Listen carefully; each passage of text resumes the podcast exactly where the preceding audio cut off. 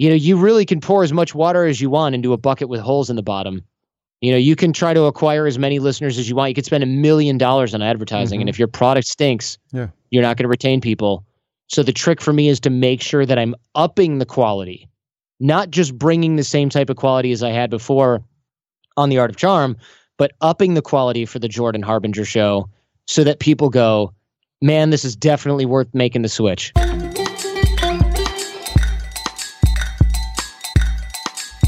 Podcast Junkies, episode 164. Welcome back. I'm your host, Harry Duran, back at it again. If you are new to the show, just a quick warm welcome to you. I'd love to find out how you found out about this show. If you're a new listener, I'm always excited to welcome new listeners. And as a podcaster to another podcaster, if you're not doing this to your audience, then you're missing an opportunity to roll out the welcome mat to people who are discovering your show for the first time. So please do that because I love uh, all my new fans and all my fans who have been here since the very beginning. This is the show where I search out great and interesting voices in podcasting and they kick back their heels and spend about an hour with me talking about all things podcasting and some things not podcasting. So, in case you missed last week's episode, we had a great, great, fun conversation with Susie Buttross a lot of positive feedback on that show. She's the host of the Casual Birder podcast. That's episode 163. And make sure you check that one out as well. It was so fun because it was a serendipitous meeting through Twitter where we were sh- we were connected uh, uh, in a post, a shared post, a shared tweet about uh, podcasts I'm listening to. I believe it was from the Varmints podcast, so I got to give them the proper credit. Uh, the crew over there going to dig a little into that show see what they're about as well. So there was a whole tweet uh, about that, which caught my interest, and then I proceeded to listen to the show. This week, we have a return guest and friend, Jordan Harbinger, host of The Jordan Harbinger Show. Now, if the name sounds familiar, um, and it's tied, and you have it connected to a different show, he was formerly the host of The Art of Charm. So there's a bit of uh, stuff that happened. Let's just leave it at that. That um, has resulted in him now being the host of uh, his own show, and I, I, I, couldn't be happier for him. Um, in this interview, we talk about uh, all the work that he does in preparation for him being a fantastic interviewer and how he actually takes control of his in- interviews. He really, really is a, a, master of this of this craft.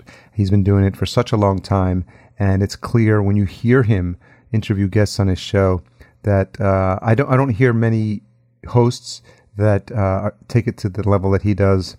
Uh, and we talk a little bit why he does that and why it's important to him. We talk about his experience in radio and uh, how it's helped him with podcasting. And we talk about uh, the guest vetting and the prep so that he avoids having a boring interview. We discuss why it's important to have this much preparation and research and why specifically it's important to him.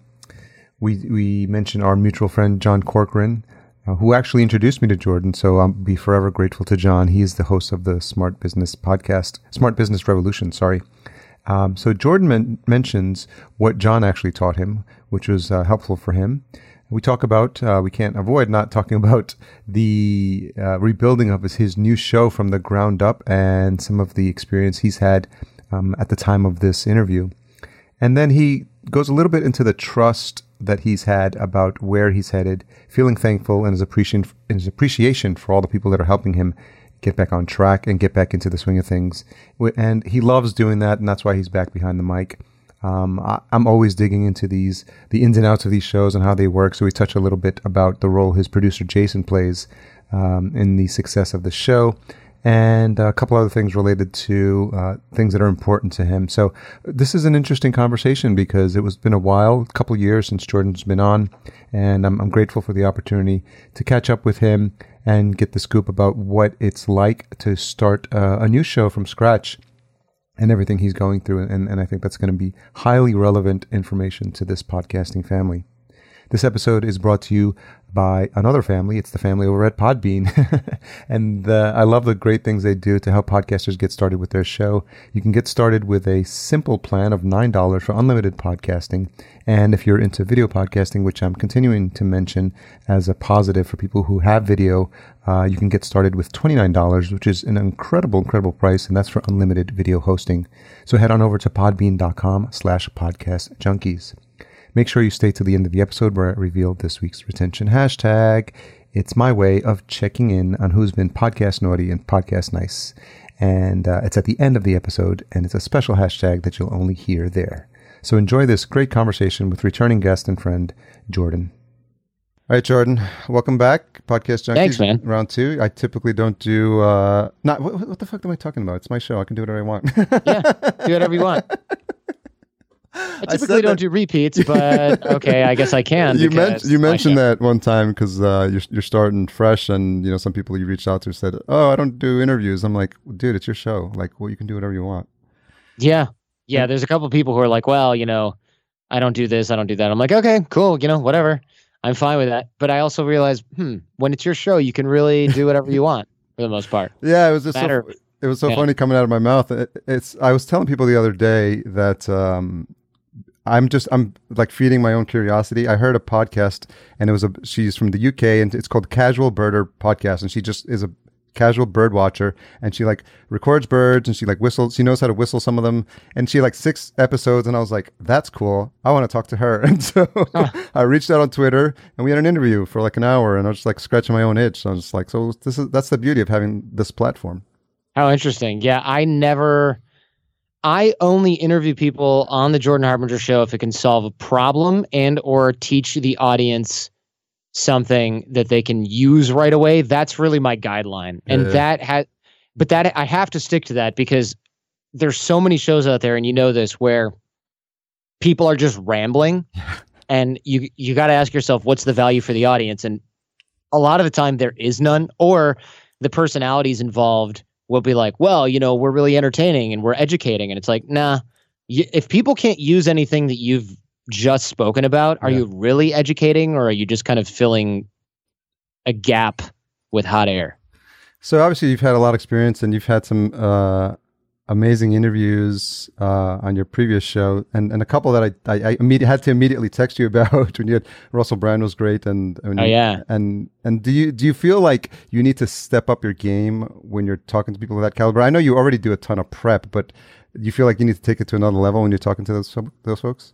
Yeah, uh, definitely. I think when the danger arises, yeah, uh, you're right. So there's there's kind of a balance here if I know that I'm going to be talking with somebody who's going to be who's an A-list celebrity, it's not just I want to do a good job. It's there's a lot of pitfalls with celebrities in that they're unpredictable. Sometimes they don't want to talk about a certain thing. Sometimes you'll bring something up and their publicist will suddenly go, "Ooh, no, we can't talk about that." Or, "Oh, that book's not going to come out after all." Or, "Oh, actually the title changed since we spoke." So you have to be careful about that, but the primary reason that I have to step my game up is not that I haven't done enough prep because every interview that I do on the Jordan Harbinger show, I probably spend 10 to 12 hours preparing.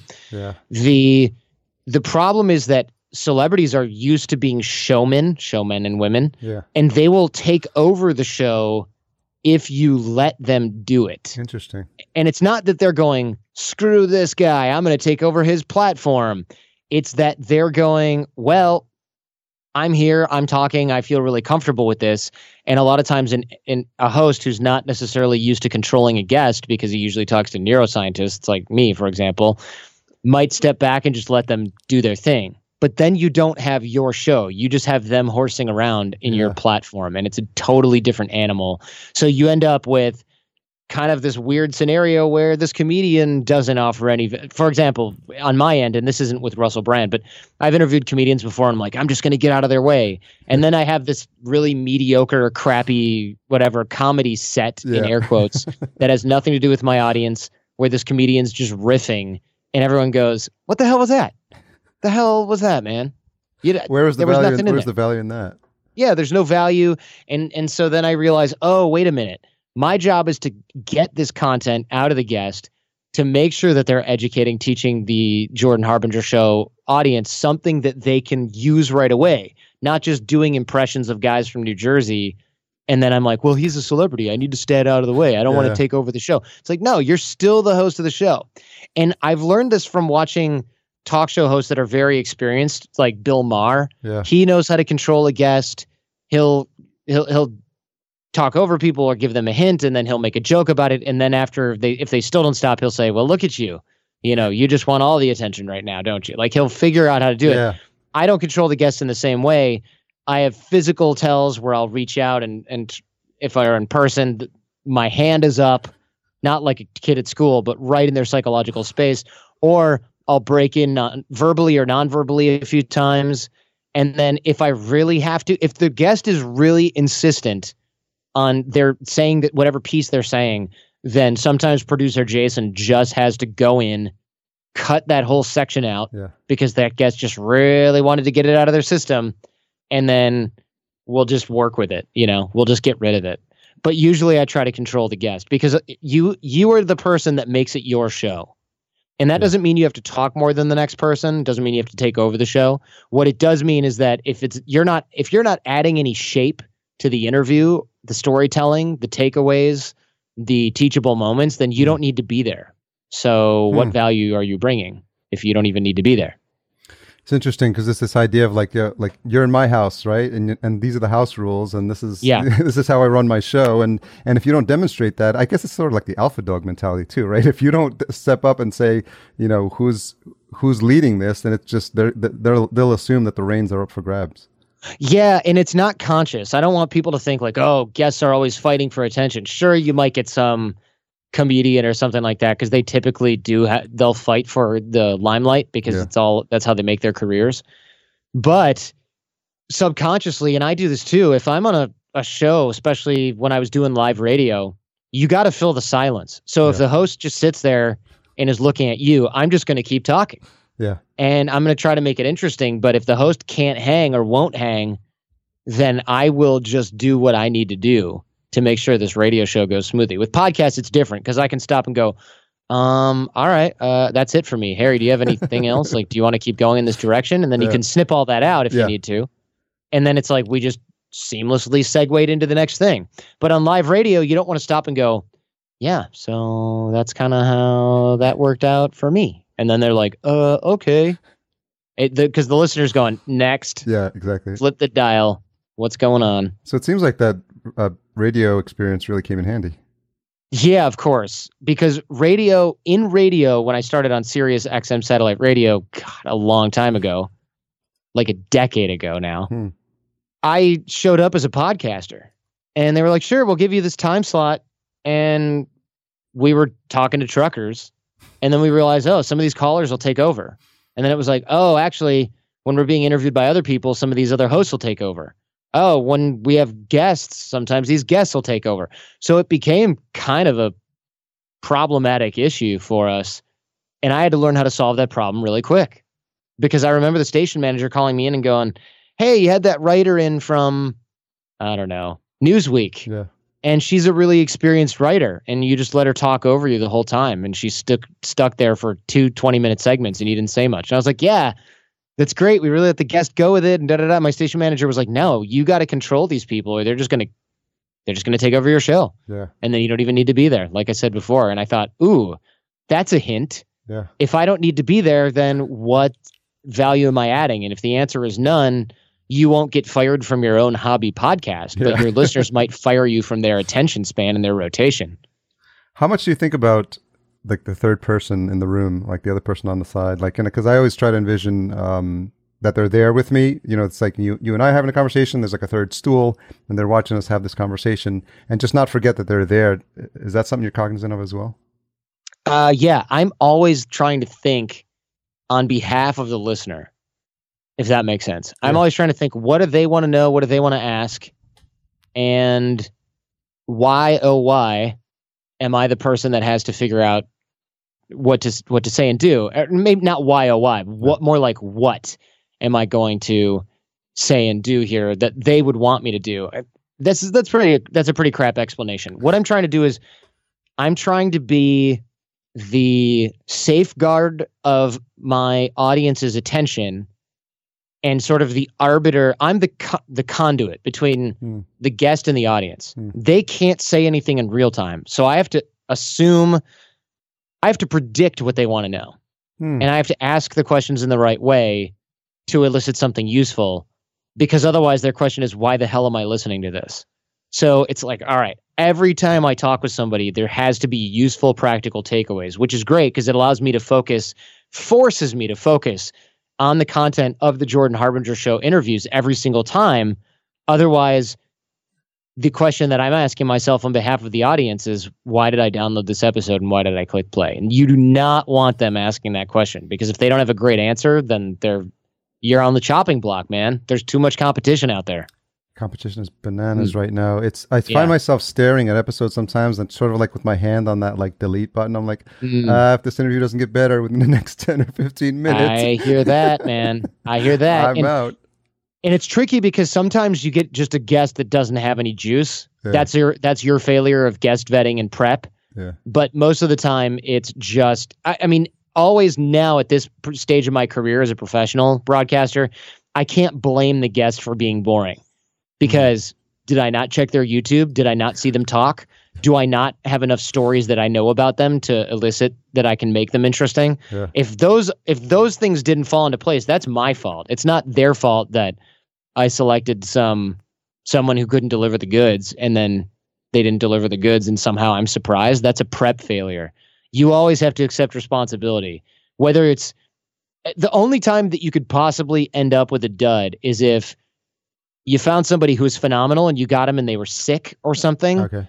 and you still couldn't shake them out of their head enough and they kind of had no business being at work in the first place Yeah. and then then at that point you might want to say hey look we should reschedule this i feel like you're not in a great headspace for this and they should agree with you and take you up on that I think those lot- are the that's the only time that you should be doing an interview and go what the f what the f is this I, I think podcasters are f- deathly afraid of having that one shot with that big guest, and they're just like, "Oh man, it's like I landed this, I landed the whale or I landed the shark," and it's like I, I don't want to even think about trying to ask them to reschedule because I'll never get them again.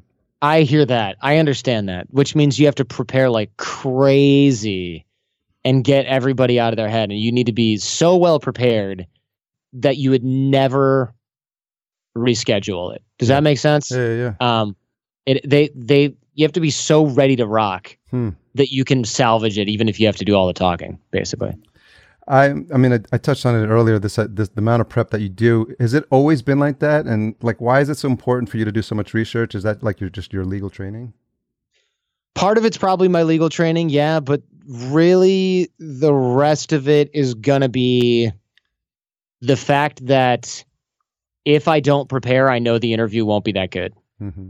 and it's because otherwise if i don't prepare enough i can either get out of their way and then i don't need to be there right like show up get celebrity sit there let celebrity talk and perform the Mhm. end Yeah. or i've done so much prep that i know exactly where i want the interview conversation to go whether or not I actually take it there is my choice as a host later Yeah. you know i can let them go somewhere and go oh let's go down this road i don't have to keep in a certain track Mm-hmm. but you need to have a track. Mm. If you don't, and then things go off, well, I guess nothing would go off track if you don't have a track, right? but then you can end up with, oh, that was a whole hodgepodge mess of nothing. Thanks for showing up, right? You have to know where you're going to go. You don't have to follow that path, but you better have some clue of where you're going to take it. And the only way to get there is to have enough prep that you know what that person has to offer. You, otherwise, you're just hoping that they offer you something and your audience likes it, which is really, really bad. It's kind of like, and maybe this is the legal training coming in because during cross examination, which is a, a questioning technique at trial, there's this there's this sort of genius old professor, and this guy, his name is Irving Younger. Mm-hmm. He's you know this is probably a talk from I don't know the 70s or something like that, and he's working at some college, some law school, and one of his rules is never ask a question if you don't already know the answer. Hmm. I don't think you should do that in an interview. You can be genuinely curious, but if you don't have any idea where this is going to go, you're just hoping that it bears fruit for your audience. Yeah. If your goal is to entertain, fine. Have comedians and celebrities on, can't go wrong. But again, our goal with the Jordan Harbinger show is that every episode solves a problem or gives the listener something they can apply right away, multiple things they can apply right away. With a goal that specific, I can't just set it and forget it and hope that the guest delivers. I have to tease that out. And if I'm not ready to do that, then I've failed the audience. And that's how you lose fans. How much, uh, as, so when you started the new show, and y- this is interesting because you're starting from zero, so to speak. And, and you know, Yeah. and, and I know a lot of times, uh, you know, John Lee Dumas has that question. If you were stranded on an island, five hundred dollars, what, what would you do? And Yeah. I, and I thought about that, and it's interesting. So it's obviously scary, scary time, I, I might imagine, and you've touched on Oh, it yeah. on, on the episode with uh, John Corcoran on Smart Business Revolution, who actually introduced us. So you know, I'm grateful to him for making that. He's a super connector. Oh, yeah. So that was he was in a, a, group called Fizzle, and I was like, oh, I was looking for a new guest, and he's like, well, maybe I can introduce you to Jordan, and you didn't know who the hell I was at the time, so I want to just publicly thank you for being super generous with your with your time, and and I think as far as long as I've known you, I mean, you've always been generous with your time, so I, I, I truly appreciate that. Yeah, thank you, man. You know, we clicked right away because you're just a good dude. And yeah, John is really a super connector. I mean, that's a guy who, if you ask him for introductions and help, he will over deliver. He's really good at that. And he taught me a lot about really just giving without the expectation of anything in return Mhm. in a way that's really scalable. And I'm leaning a lot. Um, I'm leaning a lot on friends right now, now Yeah. that I have to start over. And I'm really glad that I spent the last 10, 11 years helping people without the expectation of anything in return, being very giving, not blowing people off because I'm a big, important podcaster with 4 million downloads a month. I mean, that was tempting at times, but it yeah, wasn't who I wasn't who I am. And people go, "Oh my gosh, Jordan, it's like talking to a celebrity or something like that." And I just I'm not used to that. At the end of the day, I'm a dude, I'm a podcaster who's doing a show in his underwear half the time, right? yeah, So what if I've got the former ambassador to Russia on here? He can't see my lower half and I woke up late and that's what's happening, you know?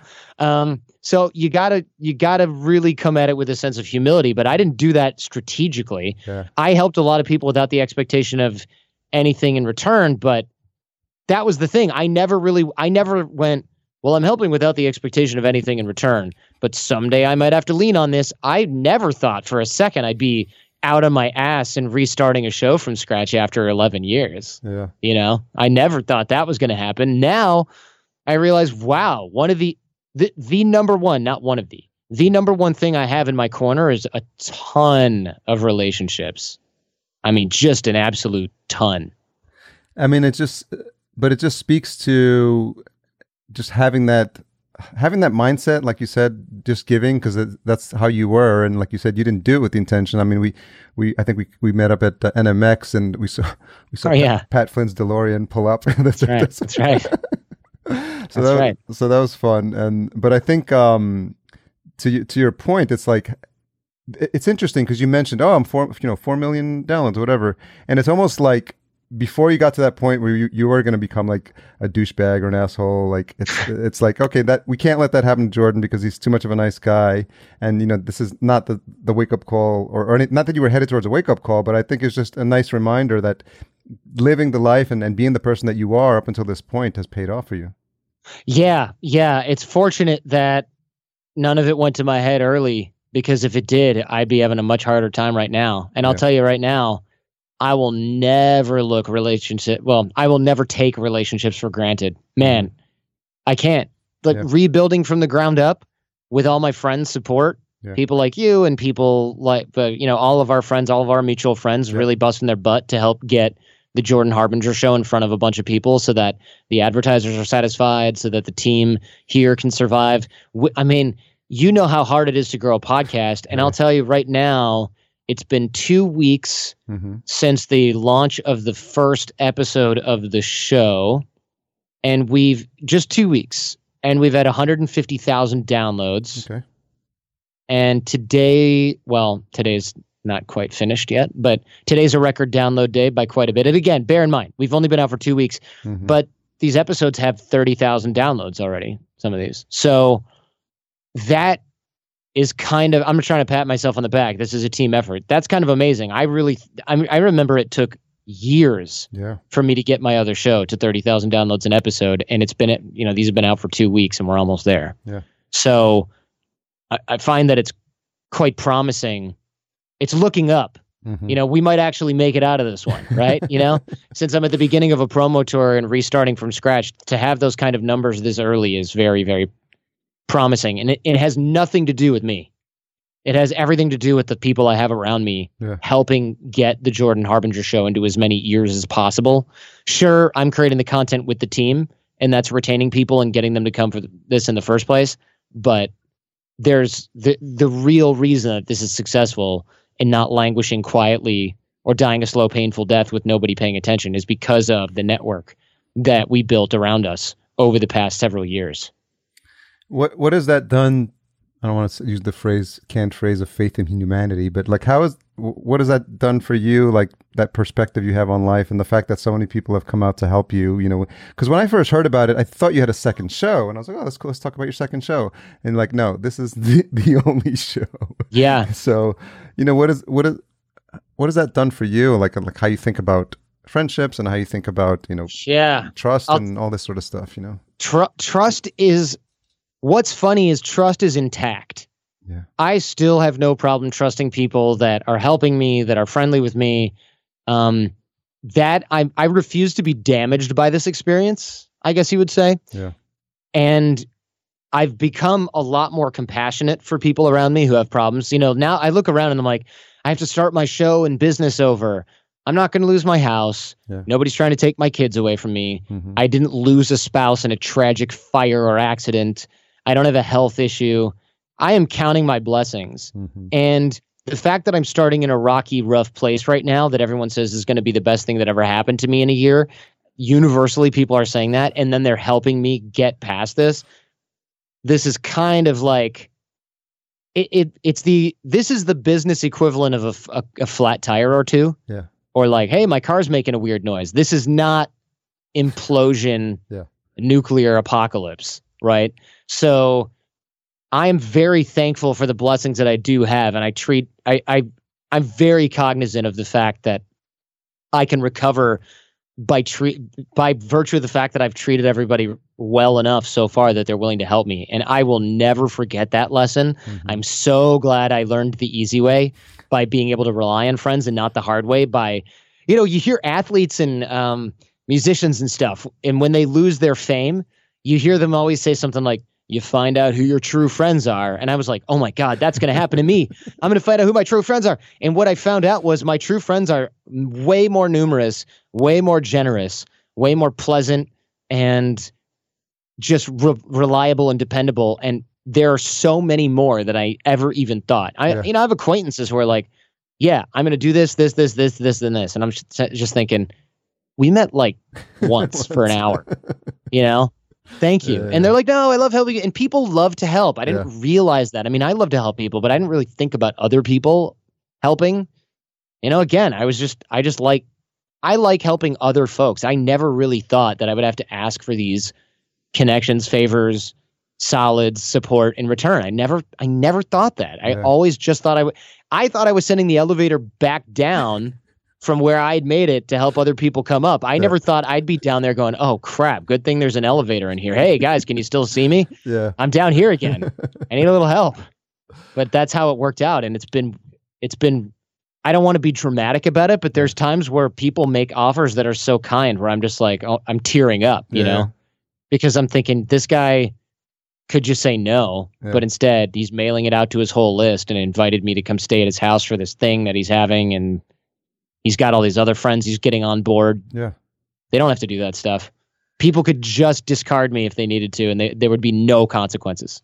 Did jumping back into like straight straight into the interviews is is it, is it the kind of thing that helps you get your mind off whatever Yeah. else is going on? Yeah, man, I'll tell you, there were so many days where I was just freaking out and nervous and just mentally just not there. So my producer saw that I had to get myself together, and he's like, "Let's just do a show." So we got a show together that we were that we had been planning for a while, and we just sort of changed the logi- logistics a little bit, and we were like, "All right, let's do this. Let's do this." It's on the weekend, and I felt already back in the swing Yeah. already back in the groove. And I realized, oh, okay, having conversations on the microphone is like what I'm. This is what I do. Yeah. I interview people. This is what I do. I get gold out of people. I like to think this is what I do. I can't run around going, oh, I've got so many things to do. Oh, I'm so worried about this. Oh, I'm so worried about that. My wife is my wife Jen also has been very, very not shy about saying, focus on your show. Yeah. Focus on the quality. She's like, I'll handle the social media. I'll go through your inbox. You know, you need to focus on the quality of the show because she's like, if you do a stinker, you could have 10,000 new fans that go, nah, I'm good. Yeah. So I've got to rock each one of these in the beginning or the consequences. You know, you really can pour as much water as you want into a bucket with holes in the bottom. You know, you can try to acquire as many listeners as you want. You could spend a million dollars on advertising. Mhm. And if your product stinks, Yeah. you're not going to retain people. So the trick for me is to make sure that I'm upping the quality, not just bringing the same type of quality as I had before on the Art of Charm, but upping the quality for the Jordan Harbinger show so that people go, man, this is definitely worth making the switch, or this Mhm. is definitely worth checking out again, even though I haven't heard this Jordan guy for four years. Oh my gosh, it's totally different. This is what I want to have going now. I, I have to turn the quality up, not just get by while I rebuild the rest of my business. Does that make sense? Yeah, it makes total sense. Did you strategically think about the first couple of guests? Because I noticed they were lawyers, and, and obviously, I, I wonder if that felt like that was a natural conversation or, or segue into kind of like the, the more deeper subjects you were looking to cover. No, the first guest was Mark Geragos. He came because he's a celebrity attorney that has worked with Michael Jackson and Yeah. you know Chris Brown, Scott Peterson. He's just a really interesting guy, and he was going to come on the show. And he, I thought, why not now? He was free on the Saturday, and I happened to be there, and I was like, I'm ready for this, Mhm. and we did it. The second guy is Rob Weinhold. He talks about the art of crisis leadership and how you handle a crisis. That that happened to be very apropos my life, but was not a not a selection that I went, ooh, we got to have this guy. And then the interviews that I did with uh, Bill Browder, who's being hunted by Vladimir Putin and responsible for sanctions against Russia. It's a very different kind of almost political episode, but this is a guy who's used to finding opportunity in just absolute ashes.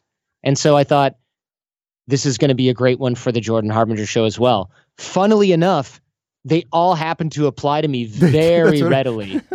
That's what I was I mean- saying. Like it was like it's so Yeah. crazy. Like they almost pieced themselves together. I'm like, I don't know if you could have planned this any better because you needed to like have these conversations. You're like, oh, by the way, speaking of crisis management, you know, and speaking of making tough decisions and being fearless in the face of like Vladimir Vladimir Putin hunting you down. That story Bill Browder told uh, uh, about his friend was like, it's not. It's interesting because if it's one of those edge of those seat moments as you're listening to a podcast, you're like, where's the story going? And and when he's telling it, you could sense that you were just also in awe of what he was telling you and sort of puts your own life into perspective when you hear like the bra- that's bravery what he was doing and i don't want to say too much because i want people to go listen to the episode but it's just like you think you think you're tough or you, or you think you have to make tough decisions and then you listen to this guy's story I know, I know. And you're like, oh man, this is really hard for me. And it's like, oh, well, I don't have one of the most powerful men in the world trying to kill me because I'm making him look bad. yeah Or, oh man, I don't know how I'm going to build this up. And he's like, how am I going to avenge the murder of my lawyer by sanctioning Russia? And it's like, well, okay, my problems seem a little bit Yeah. easier to solve. yeah and, and so i mean he literally has a, a, a target on his back i mean it's, it's crazy Oh man, yeah, he is.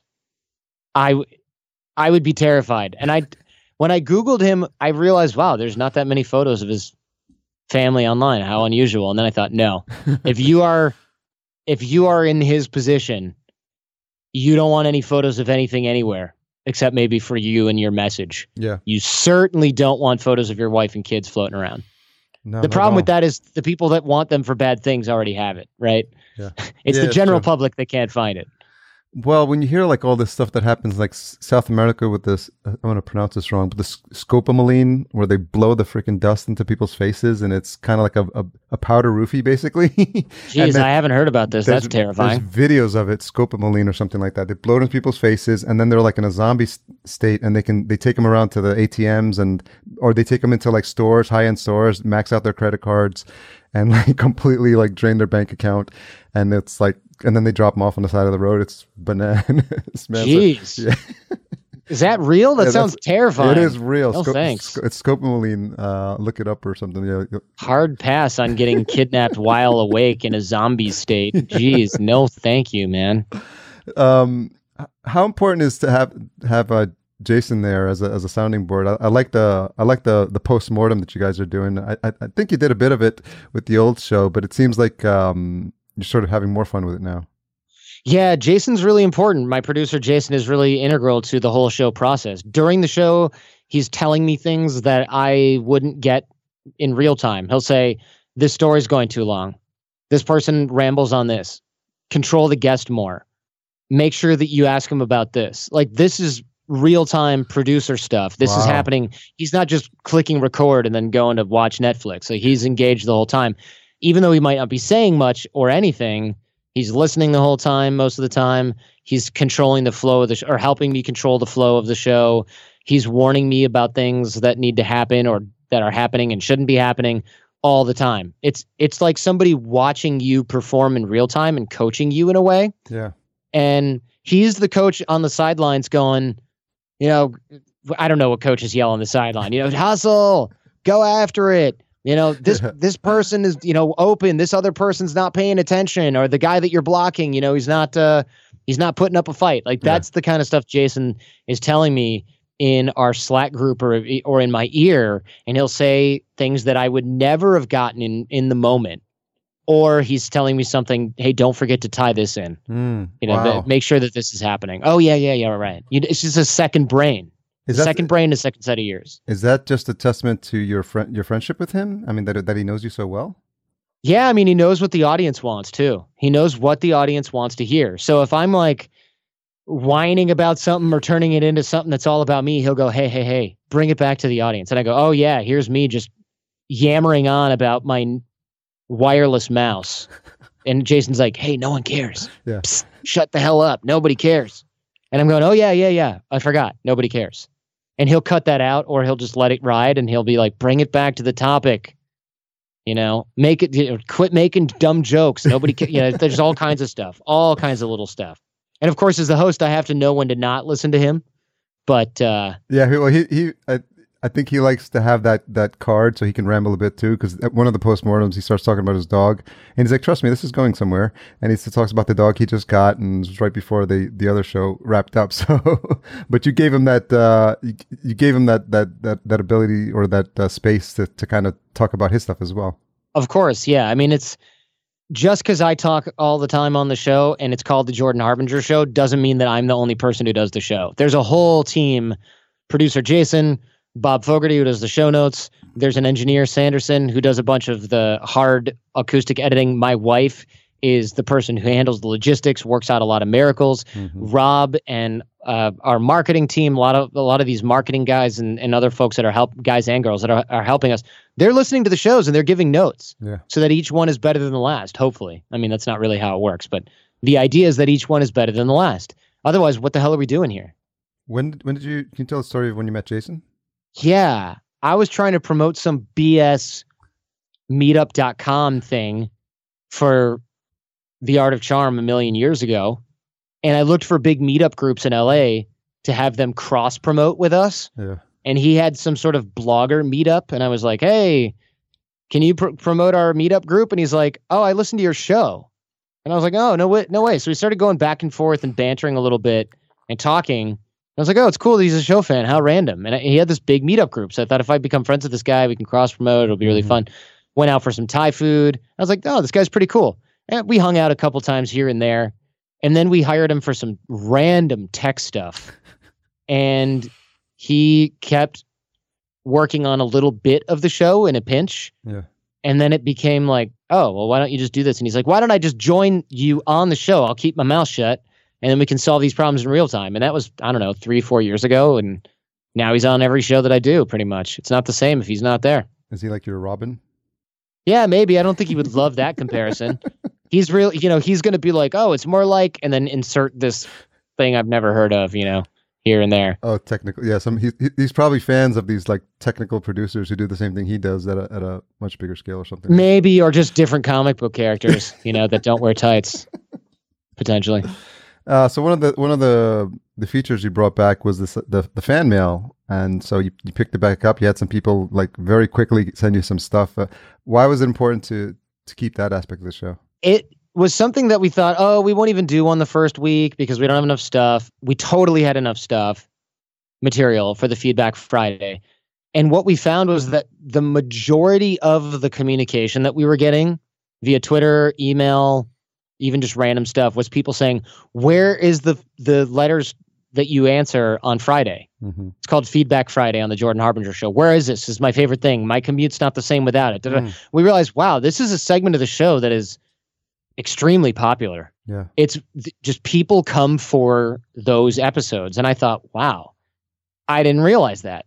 But people are much more interested in those episodes than they are generally in the interviews. Don't get me wrong, people love the interviews, but some people like interviews with certain people, other people like interviews with other people. Everybody seems to like Feedback Friday. There's a couple of reviews where people say, "Yeah, skip Feedback Friday. You don't really need to do it." But the hardcore fans, they all love Feedback Friday because that's where I get to talk, express my advice based on my experience. Jason does the same, and we help people out with real problems, man.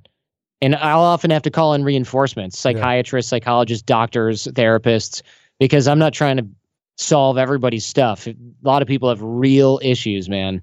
But I'm able to help people solve business, personal problems, relationship issues. Yeah.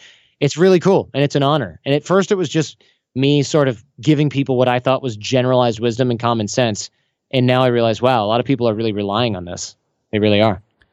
Do you do research into the question? Do you look at the questions and do a little bit of research, and then you plan what you're going to say? Yeah. Yeah, absolutely. Absolutely. Because and I some make of sure those that what answers- I'm saying is, is Yeah. BS, you know? Some of those answers you gave were so in depth on, on some of the questions. I'm like, this can't be off the cuff because this No. is this is good stuff that you really gave it some thought. Yeah, I think about each of the answers. That's why it's not just pick five random things out of the mailbag. Yeah. It's pick things that you resonate with, call friends, get av- advice from other folks. I mean, I do a lot of that, man. I do a lot. I t- I put prep into it just like I would with an interview. hmm So, can we talk a little bit more about the your your process? Because I, I mean, you're definitely one of the, my favorite interviewers, and I'm wondering, you. know, uh, just for people that are listening, there's a lot of folks that are starting podcasts, and some of them are starting interview shows.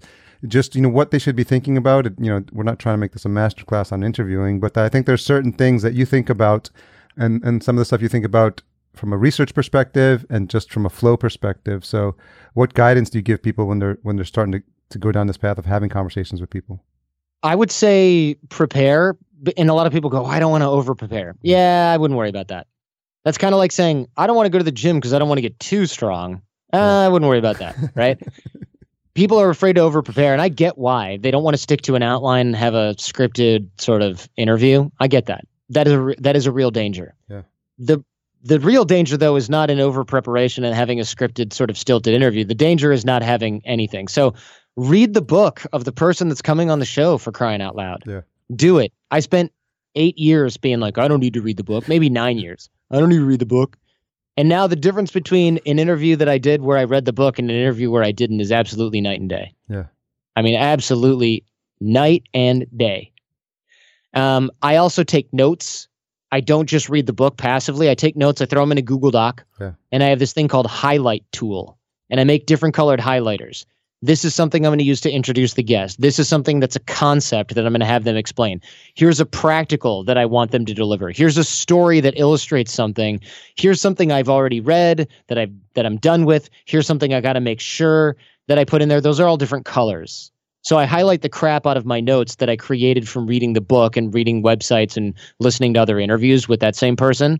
So then I have a show flow in there that's all jumbled up. Yeah. And then I take that show flow and before the interview, I will go through and cut and paste and reorganize all of those notes into something. So I think, okay, this is roughly how this might go. And then it never goes like that. But at least I got maybe sort of close, kind of maybe. Is that how your mind works? Like you need to sort of have that that picture of what's going where bef- before before you turn on the mic. Yes. And I used to not give a crap and wing it. And you could tell. You just, you can tell. Because you go, oh, I should have asked him about that thing. I remember that. Well, why didn't you remember it during the show? Because you didn't write it down, you lazy SOB. Why the hell? What the hell? Or oh yeah, I didn't get that practical. Oh, that's right, that drill that I read online. What did I, I mean? There's no reason to be forgetting this stuff. And people go, oh, you have too many notes. No, you don't have enough notes. Yeah. I don't have to read all of my notes during the interview. I need to forget about them for the most part and skim them during the conversation and go, oh, right, that. Yeah. I want to ask about that. You need the ability to do that. A lot of people think, oh, it's all up here. No, that's ridiculous. It's not all up there. You're trying to remain present in a conversation. If you're trying to rack your brain to think about what you should say next, you're not being present. I need to be able to look at a notepad in a Google Doc really and go, oh, that's an interesting story. Oh, I'm going to scroll three pages because you basically accidentally led into this. So yeah. let's talk about that. While we're on the subject, what about what about being hunted by somebody by Vladimir Putin? How does that feel? Don't you worry about your family? How does that change your actions and behavior in everyday life? Has it dissuaded you at all? Well, no, you know, da, da, da. It, I'm, and then I, and I go, oh, well, you know, this other guy who pissed off Vladimir Putin died of radiation poisoning in a really brutal way. You know, that can't be confidence inspiring. He goes, oh, yeah, Alexander Litvinenko, you know, da, da, da. and that spawns other stories. I might Mhm. not have remembered that example in the moment. Yeah. So I had to throw it in the document, you know? And if if you create this huge flow document, you highlight the crap out of it and you never use it, fine. Yeah. It's okay. It's like It was making it that was worthwhile, not using it to get every ounce of juice out of the guest. So you have this unique opportunity because you are literally like in control of this ship, and you can dictate like where you want it, where you want it to go, who you want it to have on. Uh, I imagine some to some extent you did have that um, with the old show, but does that mean that you just think about this even more strategically about like just just having these conversations with like with people that otherwise might not have a platform, but that you know have like an amazing story to tell? Um, and and are you actively searching like those types of interviews out? Yeah, I am. Uh, I'm really looking. The beauty of being able to start over is one, I can build it back hopefully faster than 11 years. Mm-hmm. and two, I bring w- with me all the relationships and the skills. But yeah, I can also have a guest on who isn't about social skills. Yeah. And the audience, which is smart, educated, affluent, they'll enjoy it and they won't go, I don't understand how this fits in. They'll go, wow, that was really interesting. Yeah. And not everybody has to like every interview, but now I don't have somebody going, hey, how does that help us sell live workshops in LA? Or how does that help us sell our product about this? I can just have the conversations and I don't have to shoehorn it all into something else. Yeah. And that's been that's been phenomenal. That's been really nice. So with all the stuff going on, how important has uh, has has family been for all this? Family's been crucial because if you think you might lose your house or something like that, or you need a break and you can't get one anywhere reliably, you will go absolutely insane. And uh, it'll be bad for you. Period. Um, however, of course, if you have that structure and support network around you, you can kind of focus on, not kind of, you can then focus on moving forward because you're not playing defense. Hmm. So, and that's that's phenomenal. Knowing that there's people in your corner no matter what, not just your show's friends or stuff like that, but your family says, look, you're not going to lose your house. You're not going to lose your car. People are going to be here to take care of you. I'm too tired to cook dinner tonight. Great. I'm going to go to my in law's house. Then I'm going to lay on the couch. My mother in law is going to cover me with a blanket. My cat's going to jump on me. You know, that type of thing is really priceless when you're dealing with a situation where you might not be getting enough sleep. You might not be doing enough self care. You got people looking out for you. They're cooking you home cooked meals. They're making sure you have lunch. Yeah. It's just skipped lunch and they found out because they texted you because they gave a crap and they came over and brought you food. That has been incredible. But what I've also noticed is that friends are now the extended family. They're the family I get to choose. Hmm. And those relationships have really been invaluable because you realize, and I said this before, you realize how much people care that you never had a clue. Yeah. Or you thought people would say they cared, but then they wouldn't, you know, nothing would come of it. And then here I am talking with you, guy who doesn't normally have repeats. And I've got friends of mine with email lists that have 150,000 people on them. And they're like, no, I'll just mail this out right now. Yeah. It does nothing for their business. It, in fact, might hurt their business because people might unsubscribe, but they're willing to stick their neck out for me because they know I would do the same for them. And I, that's humbling, heartwarming, and freaking relieving all at the same time. Yeah, I mean, it's just a, well, it's a, I mean, it's a testament to who you are. And we talked about this pre-show as well. I mean, uh, you just strike me again. It's like we, we haven't had that much interaction, but you just strike me as someone. I'm I'm a pretty good uh, reader of, of people's like energy and frequency, just like whatever. Just, just you either vibe or we don't, and you know you can kind of smell bullshit from a mile away. Sure. You know, so I think uh, it's just a testament to who you are. Um, you're a good person, and, and I have no doubt. You know, you, have heard you're going to hear this a million times more that you're going to turn this around. But I think um, I got a feeling that now um, you get to, to write a new future for yourself that that's going to be on your own terms, and, and I think you know what comes out of that is going to be even even if possible even bigger than what you had before. You know, I think that you're right, and that's what everybody's been saying. It's going to be the best thing that's ever happened to you. It's going to be bigger than it was yeah. before, etc. The problem is when you're in the middle of it, all you can see is the grind. Yeah. However, I'm okay with grinding. I'm no stranger to hard work. It's a it's the uncertainty that was driving me crazy. I talk about it in an episode on uncertainty on the Jordan Harbinger show, but it's and it's a really good way to rebuild something that I never thought I'd have to rebuild, so I can recraft it in my own image in a way that really is going to make the whole team proud, and that's what we're doing. It might take, it might be a rough year, yeah, but it'll be worth it. So, a couple, uh, couple questions uh, that I usually ask, and I, I, imagine they'd have a um, different answer now that based on what you've gone through. So, what, what's something you've changed your mind about recently? Changed my mind about recently, huh? I don't know if this counts, but I've certainly become more compassionate for other people. You know, I before you hear someone's going through a hard time and you go, "Oh, thoughts and prayers," right? But now I'm like, "Wow, I really feel for this person." Even if I'm watching something on TV and it's not a good person, I'm like, "Well, you know, I still feel where they're coming from." And my wife's like, "Who are you?" Because before I just be like, "Whatever, click next." Oh, wham, boo-hoo, I'm going to jail because I stole. My-. Now I'm like, "Oh, that must feel really terrible." yeah, he's a criminal, but man, imagine what he feels. Yeah. My wife's like, okay. Well where's my husband?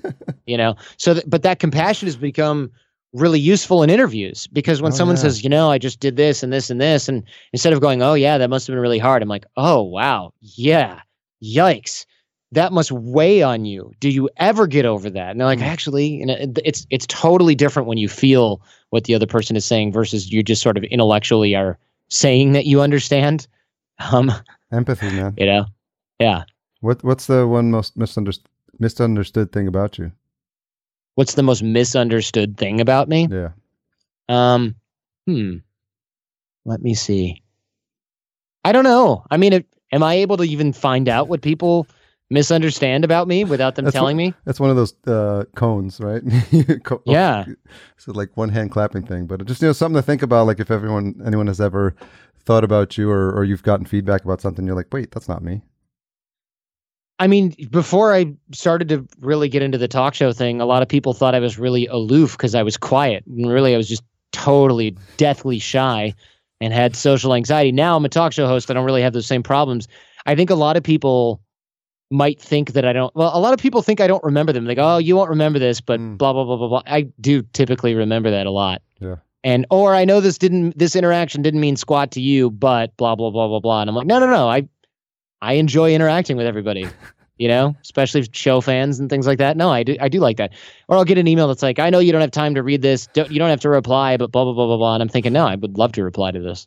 You know, it might take me a month, but it's amazing you know, how how many people like sell themselves short and they don't give themselves enough credit and just like thinking that that, there, that that that was a connection that was actually you know meaningful or at least memorable to you. Sure. Yeah. Yeah. And, but I don't know if those really count as like wow, those are really misunderstood things about yeah. me. I mean, you know, whatever. well, I don't really have anything like that. Well, I appreciate you coming on again, and um, I'm I'm really I'm excited for you, and I'm I'm in your corner, and uh, I just wanted to have a quick chat and just see how things are going, and so I want people to know that there's a new show and, and a new home base for you. So, best place for folks to track you down or listen to the show. Sure. I mean, whatever you use to listen to the show, search for the Jordan Harbinger show in there. Jordan Harbinger. And if you're if you're if you got to go to a website to do it, you know, you can go to jordanharbinger.com slash podcast. And that's where I would appreciate people would go. I'm not selling anything, man. Just selling, selling the show. Selling stories. For free. Yep. And, selling and, stories. And Twitter is at Jordan Harbinger okay. and Instagram at Jordan Harbinger. It's really easy to remember. Should be all lined up like that. Well, I appreciate you and appreciate your friendship and appreciate your time, Jordan. Thanks so much. Likewise, man. Thanks for the opportunity. What a great conversation with my friend Jordan. I appreciate him being upfront and honest about some of the challenges and concerns he has about starting from scratch. It's very interesting for those of you that are in the podcasting world. There's uh, another friend of the show, um, John Lee Dumas, who has this great question at the end of his podcast that said, if you had to start over with $500 in your pocket, what would you do? And that uh, question was really top of mind as I was um, having this conversation with Jordan because it's important for us to think about at the end of the day, if we did have everything taken away from us, and, and my friend Jayson Gaignard talks about this a lot as well, um, you can take away uh, the money, you can take away the, the show, you can take away all the material things. But if you've actually put in the work to build a network of friends around you who have your back no matter what, I have a feeling that when it comes time to, uh, for situations like this, like something Jordan is going through right now, um, that they're going to have your back. And um, you don't necessarily go out and build these relationships with that intention. But I've noticed it myself. I mean, my relationships in the past four years are completely transformational, and some of these people are going to be friends for life. And these are people that I didn't know of uh, before I entered the podcasting world. So I'm forever grateful to them. And and Jordan is one of those uh, friends that I've come to know through the show. Um, and I've got the I've I've received or I've gotten the opportunity. The grammar sounds really horribly wrong on that. Sorry. I've gotten the opportunity to hang out with him a couple of times, and uh, he's a really solid guy. So, as always, you can check out the full show notes. We put a lot of work and a lot of love into capturing the essence of the conversation in our summary, in our timestamps, in our um, tweetables, and in the links mentioned in the show, podcastjunkies.com slash 164. Don't forget to f- support our episode sponsor, Podbean, at podbean.com slash podcastjunkies. Another quick shout out to Podcast Movement. Uh, it's coming up in July, July 23rd through the 26th. And don't forget to use the coupon code Podcast Junkies. I want to just throw that in there. I want to get a lot of people to there. It's going to be the fifth year. I think it's going to be really exciting. So, uh, Podcast Junkies uh, to receive a discount on your ticket at podcastmovement.com. Tune in next week. We've got a great show. The hits just keep on coming. This time it's Drew Ackerman, host of Sleep With Me. This is a really fun conversation. Uh, Drew, Drew and I met actually a year ago at uh, Podfest, and then we reconnected again at this year's Podfest. And it's just been a long time coming. He's such a great guy, such an ambassador for podcasting. And if you're not familiar with the show, his objective is to put you to sleep with his podcast, this the extremely popular Sleep With Me podcast. So that's going to be fun.